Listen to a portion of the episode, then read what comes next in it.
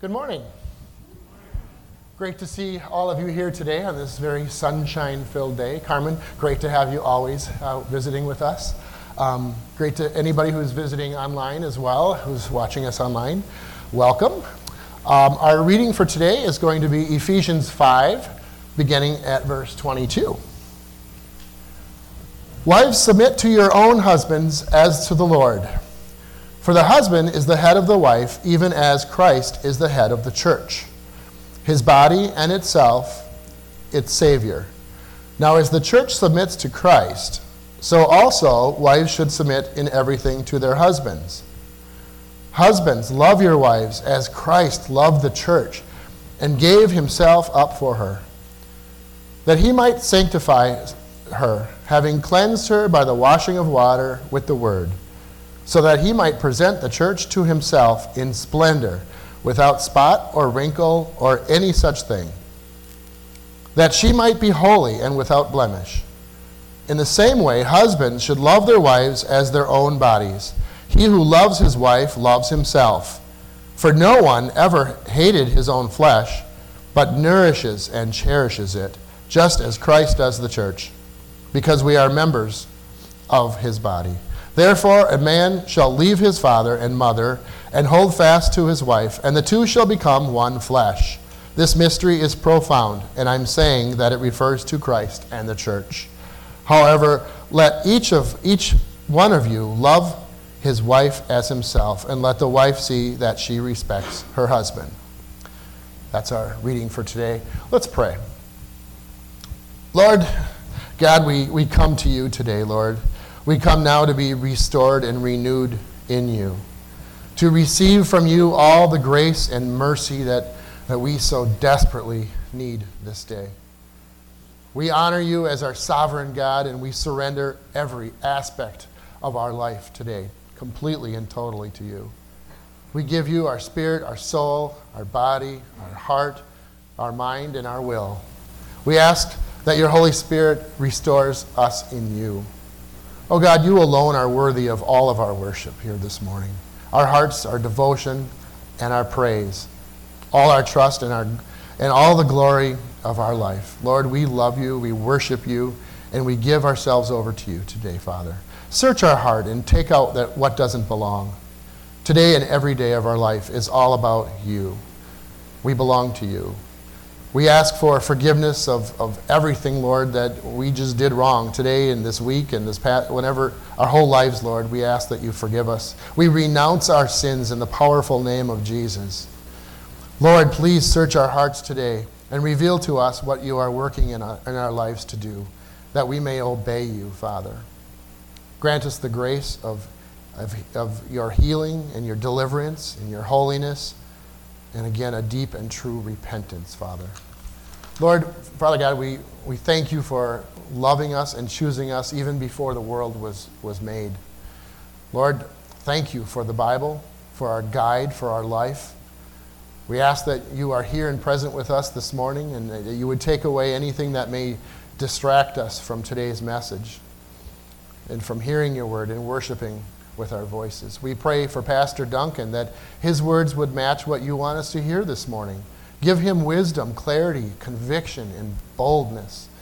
We pray for our church body that the Holy Spirit would do a work in each and every one of us and that we would leave here differently than we came. We ask for healing and revival. Lord, we need revival in our churches. And we ask that you would come strongly in that and to do that, Father. And if we're part of that revival, make us make us send us, Lord. Send us to do it and help us to be in quiet and listen to what you want us to do. Lord, we ask for that you would that we would all stand up for the word of God, that each one of us as we have opportunities would spread your gospel from here into the nations.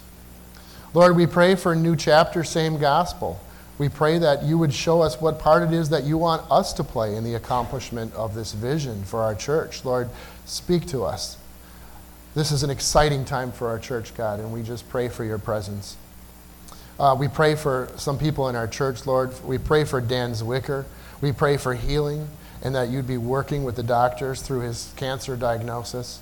Um, Father, we also pray for Gloria uh, Zwicker, uh, her sister in law, who was hospitalized with some health issues. Father, we pray for healing as, as well as wisdom for the doctors who are involved as well. Father God, we, we pray for Steve Hull. We, we come with thankful hearts. We thank you for uh, the, the, the, surgery that, he, that has gone well this past week on his wrist and elbow. We pray uh, that his cataract surgery would go equally as well next Wednesday. Give him peace and security in your loving arms, Father. We ask that you be with him. We pray for Karen Spohr today for an upcoming procedure that she has tomorrow, Lord, in Sturgeon Bay, that you would be with her, that you would give her peace and safety uh, in travel, and, and that, um, that your peace would be upon her. Father, we pray right now for all others who are going through difficult times. And I, I, believe every one of us in some way is, Lord, because we are on this side of heaven. So therefore, we we, we experience sin in a sinful world. And we just ask that you would be around our church family and their families and anyone who doesn't know Christ. Father, we pray. That's first and foremost, God, what we're prayer, what we have to pray for is for salvation for them people.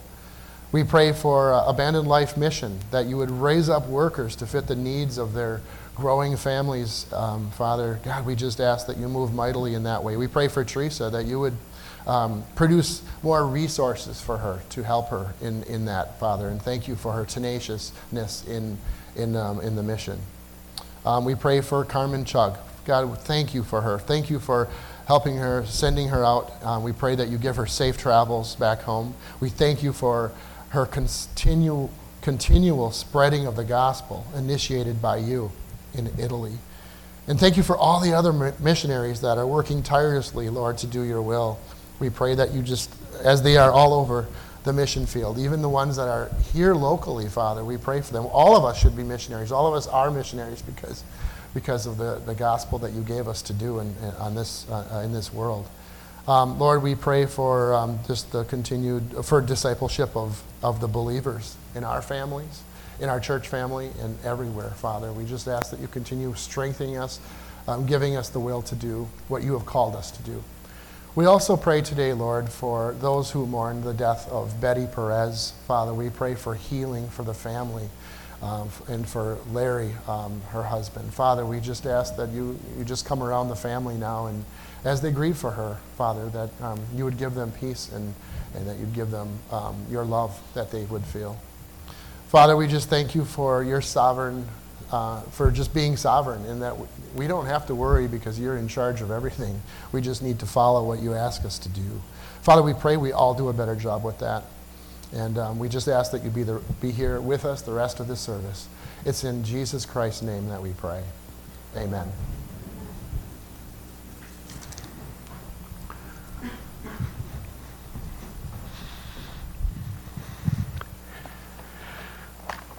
We return, obviously, to the book of Ephesians and to the passage that is one of the better known in Paul's literature, as well as one of the more controversial, and that is the one that you just heard, this teaching on marriage. Earlier in this chapter, Paul has set the table for marriage by the command that believers would be filled with the Spirit. And as you follow the flow of Paul's argument, it's very clear that he's saying that everything in terms of your marriage and in terms of how you treat your kids, all of that is rooted in being filled with the Spirit, being under the direct influence of the Holy Spirit. And the implication for today's text is in order for husbands and wives to relate to one another, that needs to be supernatural. As we get to see this teaching, you'll see that even more clearly. And supernatural doesn't happen apart from the ministry of the Holy Spirit. Marriages that grow to increasingly resemble this model that Paul lays out here, that doesn't happen unless the Holy Spirit is involved. Last week we spent time looking into verses 22 to 24. Paul reveals God's plans for wives related to their particular roles within marriage. And we spent some time tearing down some contemporary misconceptions surrounding Paul's command that wives submit to their husbands. We saw that a wife's submission to her husband is never to be coerced, but is voluntary. It's not optional, but it is voluntary. It comes from within their heart. It's not because the husband orders her around. That's not the way that word works. It's also value neutral. That is, her submission says absolutely nothing about her value. She's equally created in the image of God with her husband. And it's vertical. That is, her submission to her husband is to be offered as submission to God. It's part of her worship. As it relates to what submission looks like in the flow of daily life, we said that this submission entailed, among other things, a wife supporting and respecting and following her husband, and we explained a bit about what that meant. Today we come to Paul's commands to husbands and his explanation of that command as he uses this stunning illustration to reveal what he means by husbands, love your wives. As we think about how Paul illustrates to husbands what obedience to that command looks like, we see that this could not be more radical. You can't miss the fact as well when you've read the piece on wives, which is 22 to 24, and the section on husbands is 25 to 33. Okay, the husband's treatment's quite a bit longer, about three times longer than the wives, which should strike you as a bit ominous, and indeed it is. Let's look at verse 25. It says, Husbands, love your wives as Christ loved the church and gave himself up for her. This passage is familiar to many of us because it's read frequently at weddings. And of course, the danger with any text that's familiar to us is the familiarity we have with it can cause us to miss how absolutely radical this is. How strange this must have sounded to the husbands when this letter was read to the church at Ephesus. Think about it. Paul calls the wives to submit to their own husbands as to the Lord, for the husband is the head of the wife, even as Christ is the head of the church. So the call to the wife, as you'll recall, is submit to her husband because God has given him spiritual headship over the wife. So when Paul begins this section on husbands, in light of what he's just commanded to wives, we tend to expect Paul to give a parallel treatment, okay? Like, Husbands, you faithfully exercise your headship over your wives. I mean, that's exactly parallel to what he said to the wives. And so we can easily miss just how powerful it would have been for those first century husbands to hear husbands, love your wives. So that's not parallel, but it is parallel. This morning, we are going to spend the rest of our time just unpacking this one verse because there's so much here. Husbands, love your wives as Christ loved the church and gave himself up for her. For today, we're going to look at just two qualities of this love that he commands husbands to have for their wives. We're going to answer, hopefully, at least a little bit, the question what's the nature of this love that husbands are to have for their wives? What's it look like? This first quality of love that Paul commands husbands to have for their wives is it's monogamous. Okay? Paul implies this by saying husbands love your wives. And that was not unimportant because he's speaking to a number of people who come from a pagan background who might have more than one husband. This obviously means that husbands are to love their wives only and exclusively their wives with this spousal love. So, this is a call to a monogamous love, but Christianity is the only faith in the world where monogamy has multiple levels. That is, a New Testament understanding of monogamy is far more than simply not breaking the seventh commandment against adultery. Paul's command here assumes that husbands shouldn't commit adultery, defined as sinfully establishing a one flesh, flesh sexual relationship with a woman who's not your wife. But as we think about the New Testament understanding of adultery, a text we quoted last week regarding wives also applies to adultery. Paul says in 1 Corinthians chapter 7, the husband should give to his wife her conjugal rights, and likewise the wife to her husband. For the wife does not have authority over her own body, but the husband does. Likewise, the husband does not have authority over his own body, but the wife does. Well, you may wonder what those verses have to do with adultery, because that's not specifically what he's addressing in 1 Corinthians, but the implications are phenomenal for adultery here. Because when Paul says that husbands and wives have authority over each other's body, but not their own body, that implies that when someone commits adultery, he or she is using a body, their own body, that is under the sexual authority of the spouse that they are sinning against.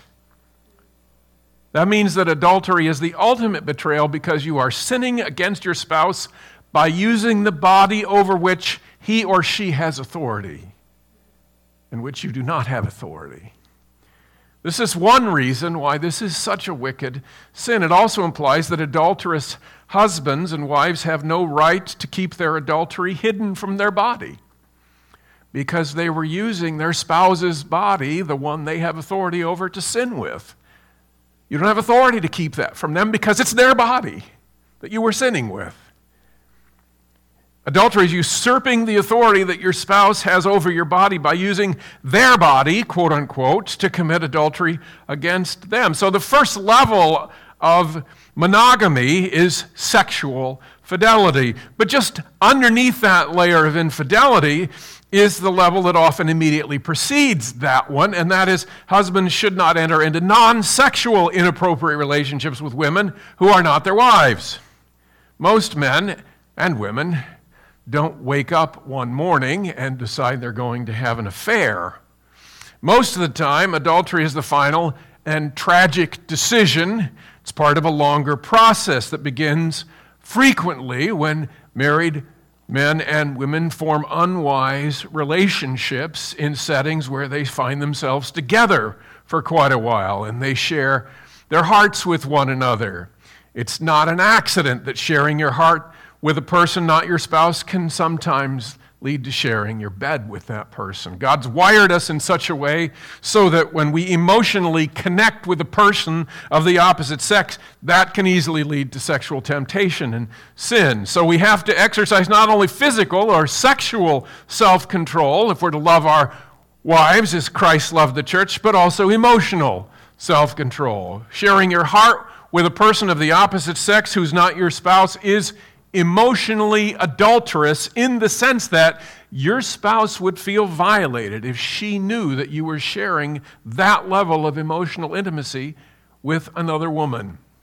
Those levels of adultery are biblical, stated or implied in the Bible, Old Testament, but Jesus, when he comes, he adds another layer to the Jewish understanding of adultery. You talk to an Orthodox Jew, they don't believe this next teaching Jesus gives because it's not in the Old Testament.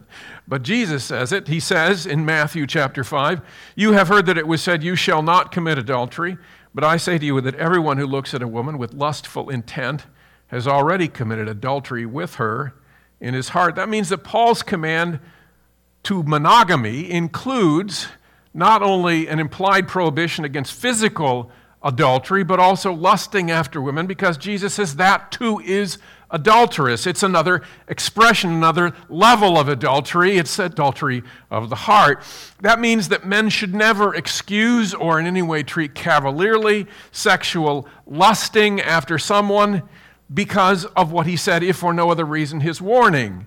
If your right eye causes you to sin, he's speaking about lust here. If your right eye causes you to sin, tear it out and throw it away, for it is better that you lose one of your members and that you, your whole body be thrown into hell.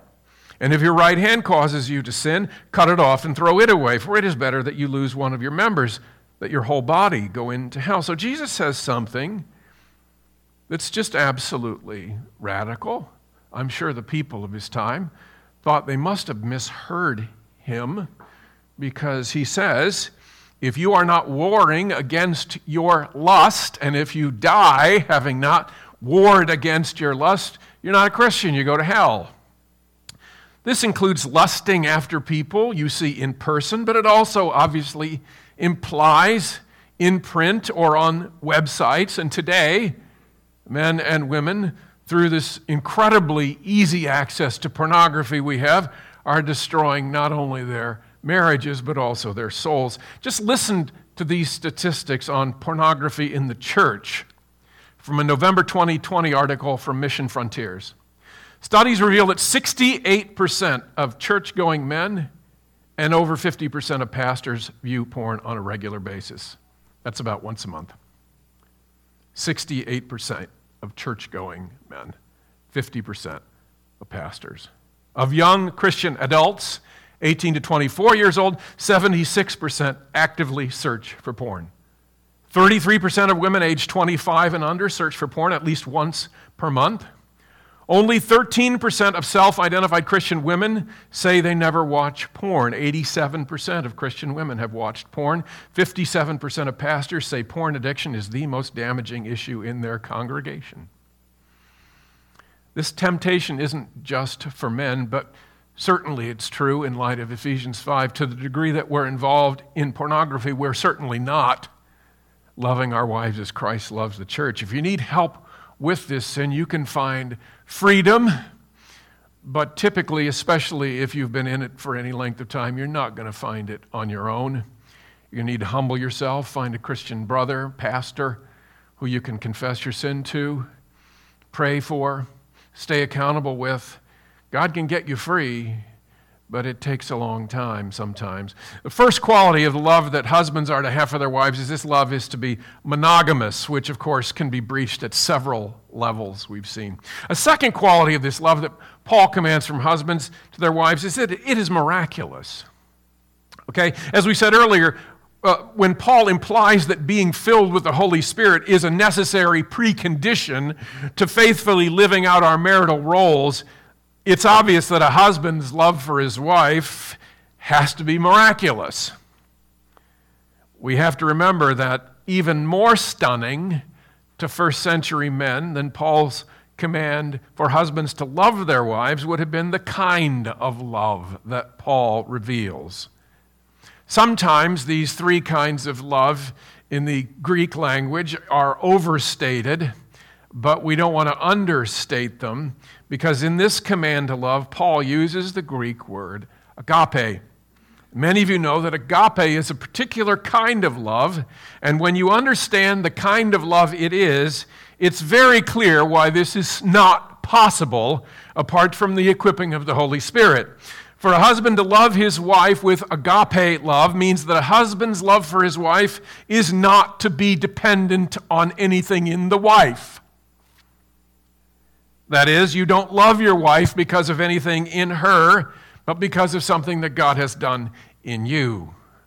In marriage counseling, counselors will sometimes ask husbands, Why do you love your wife? Frequently, the responses are things like what you would expect. She's pretty, or she has a great personality, or she's got lots of energy, or she's a great mom, or she's talented, or any number of other qualities are frequently given. None of those responses are evil, and certainly part of loving your wife as Christ loves the church is encouraging her with frequent affirmations like that. But none of those personal qualities a wife brings to a marriage are to be the basis for a husband's love. When Paul commands men to agape their wives, he's revealing that the basis, the ground of a husband's love for his wife is because she's my wife. This only makes sense when you consider that some of the marriages in the first century were arranged marriages. Now, this is not an argument for arranged marriages, but that Paul means that, that means that Paul is commanding some men who barely knew their wives when they got married. Okay? If you barely know the woman you're about to be married to, then the only possible basis for your love for her is because she's the one God has for you. Husbands, love your wives because God made her your wife.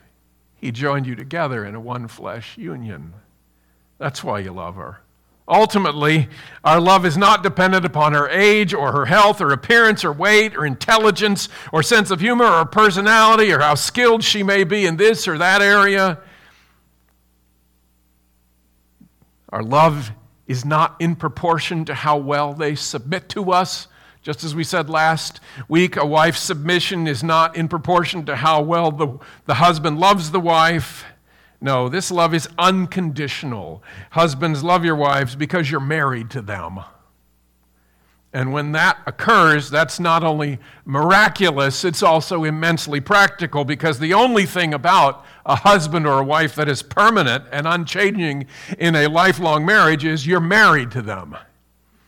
Think about it. When a young man stands at the front of the church and promises his bride that he's going to love her through all of those things, no matter what, he has no idea what he's promising. He has no idea what that promise includes. He can't predict what's going to enter that life, that marriage. What if on their honeymoon she's in a terrible accident of some sort, leaves her horribly maimed and a quadriplegic? His wedding day promise has to be dependent on the miraculous power of God to enable him to carry that promise through no matter what those completely unforeseen circumstances might hold. Even the most well preserved middle aged wife does not look like she did on the day she got married, like their aging husbands. Wives are changing, and if a husband's love is rooted in something like her appearance, then his love is rooted on shifting sand. But if by the power of the Holy Spirit, the ultimate reason you love your wife is because you're married to her, then your love can survive anything short of death.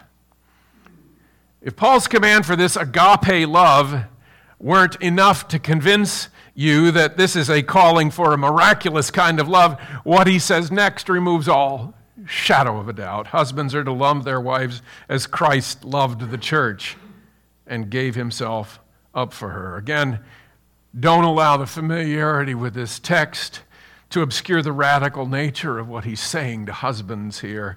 By comparing the love of Christ has for his bride, the church, with a husband's love for his wife, he is giving as his standard for a husband's love the most powerful, the most dramatic, the most striking, the most demanding, the most noble, the most virtuous example it is possible to give to illustrate the kind of love a husband is to have for his wife. He's commanding husbands to love their wives with God like love.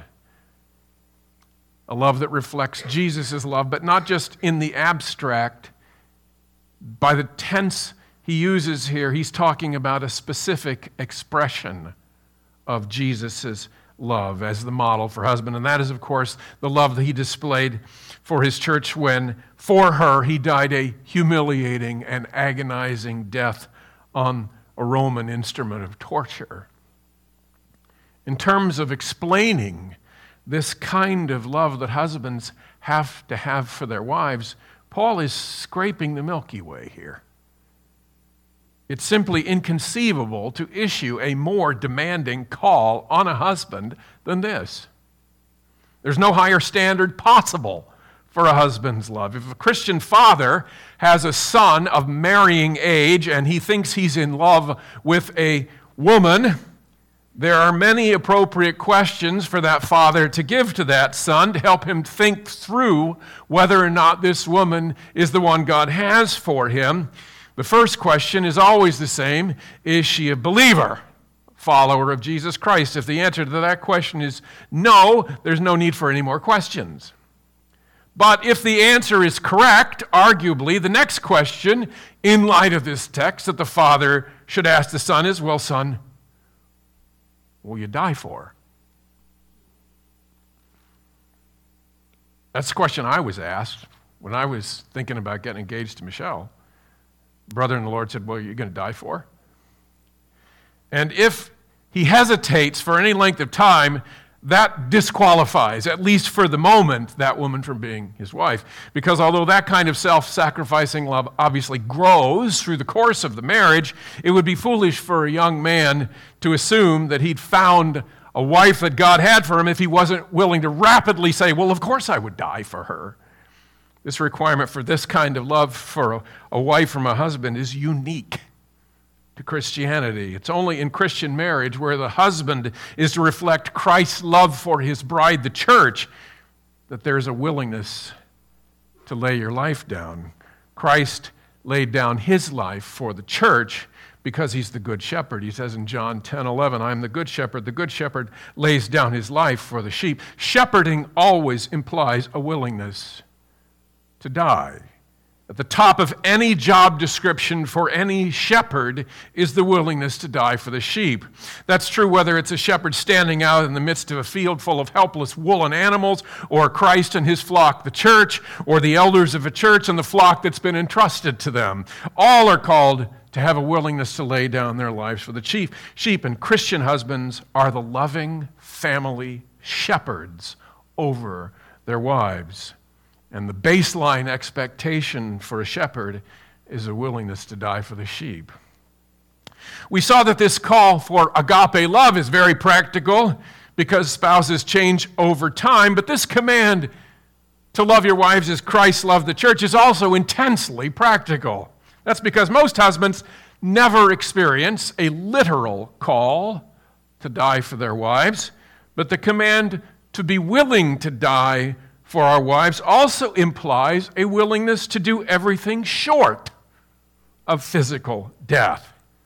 It would be an utter contradiction to say to your wife, I will die for you, but I'm not going to take out the trash. The commitment to die for our wives includes a commitment to die to ourselves and our desires for the sake of our wives. And that, fellow husbands, is where the rubber meets the road. Let's think through some very practical examples. These are a bit stereotypic, maybe even sexist, but for the sake of argument, just go with me here, okay? It's date night, and you, husband, have agreed to go to a movie with your wife and there is a Marvel comic superhero movie that appeals to you, and a rom com, romantic comedy that does not in the least appeal to you, but very much appeals to your wife. What does dying for your wife look like in that situation? You know what it looks like. Or you hire a babysitter to watch your kids on a Saturday afternoon because you've both agreed that while you're at the fishing opener, your wife's going to take some time to get out of the house and spend time to have a rare conversation with an adult over coffee. At the last minute, the babysitter calls in sick and there are no replacements. What does dying for your wife look like in that situation? Or your mother in law is in failing health and you and your wife agree to pick up stakes and move to her city so that you can take care of her until she dies. A week after you move out of the blue, you receive an offer for your absolute dream job in another state that includes a significant increase in salary. What does dying for your wife look like in that situation?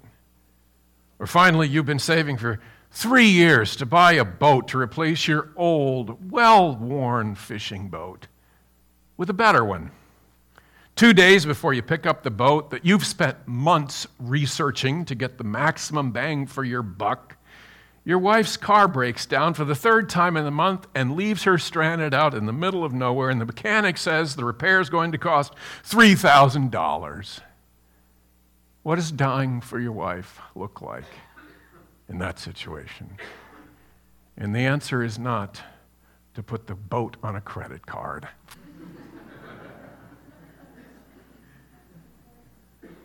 you see, most husbands assume that if needed, they would, of course, run into a burning house to save their wife from the flames. And maybe they would. But if you won't watch a rom com with your wife over a superhero movie or miss a fishing opener to stay home with your sick kid while your wife has coffee with a girlfriend, or surrender a potentially great job to take care of your wife's mom, or buy your wife a car instead of yourself a boat, if you will not do those kind of lesser things for your wife, then you have no evidence to prove your assumption that you would do the greater thing and physically die for her. You have no evidence for that. We've probably all heard conversations among women about their husbands. They're probably too common today. If it's a group of women who are married to these kinds of husbands that Paul is referencing here, those conversations are fun to listen to because you hear things like, My husband is so thoughtful, or My husband is so sweet, or My husband is so patient with me, he's so good to me. I could hardly believe he would do that for me, but he did. Those conversations are a blessing. Unfortunately, just as often, maybe more, you hear some of the other women in that setting say things like, I could never ask my husband to do that for me. I wouldn't think about asking him that. My husband would laugh in my face if I suggested that. Are you kidding? It would never occur to my husband that he should do that for me. Maybe the saddest thing in those conversations is to observe the women who don't say anything. They just stare at the ground in envied silence because sadly, their husbands don't know the first thing about loving them as Christ loves the church. And they live that way all the time.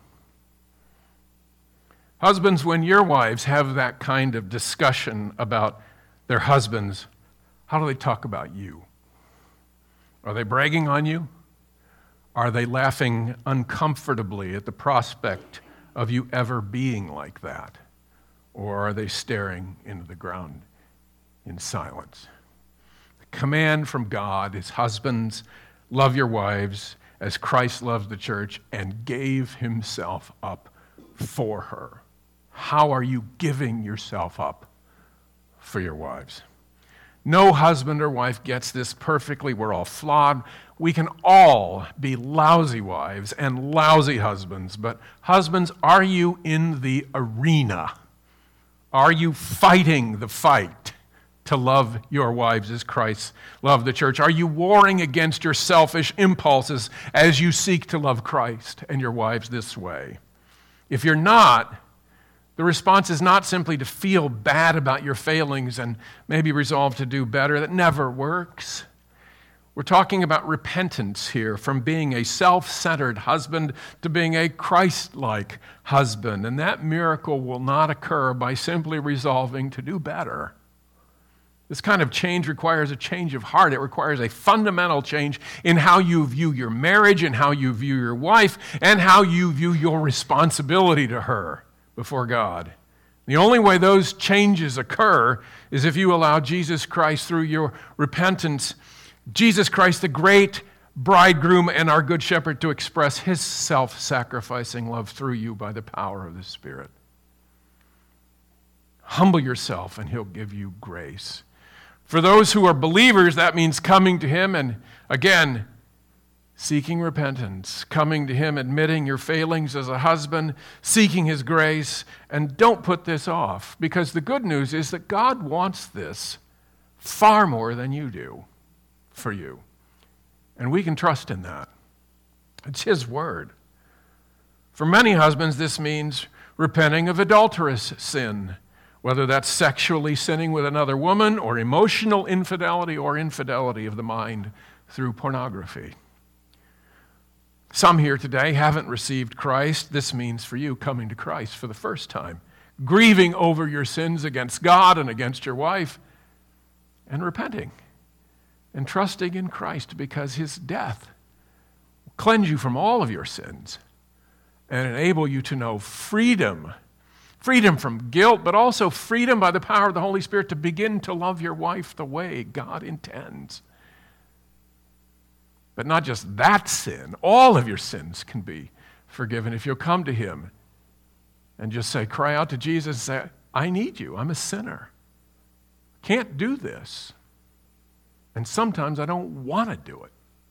So save me, God, and make me one of your own. May God give us the grace to live out this kind of marriage for His glory and for our joy. Let's pray. Our Father and God, this is heavy stuff. And I really wish that I could say that the reason I can say this is because I practice it so well. And God, you know I'd be a liar if I said that. But it doesn't matter because it's in your word. And so, Father, I pray for myself and I pray for all the other men here. I pray, God, that you would give us grace to repent of our selfishness and that we would stop looking around at other men who are lousy to their wives and making that our standard, but God instead look to Jesus and see how he loves his church. And he died for the church. And so, God, I pray that you'd, God, give us grace to repent. And Father, for those men here today, and they've been reminded again, they're not where they need to be with you. God, I pray that your Holy Spirit would convict them, that you would draw them to the cross, that they would receive cleansing from their sin by the shed blood of Jesus Christ. Father, thank you, God, for this standard that you have for Christian marriages because it gives us hope that we can be like this and know the joy of the Lord is our strength. God, make it so, we pray, for Jesus' sake and in his name. Amen. Amen. Well, we're going to end our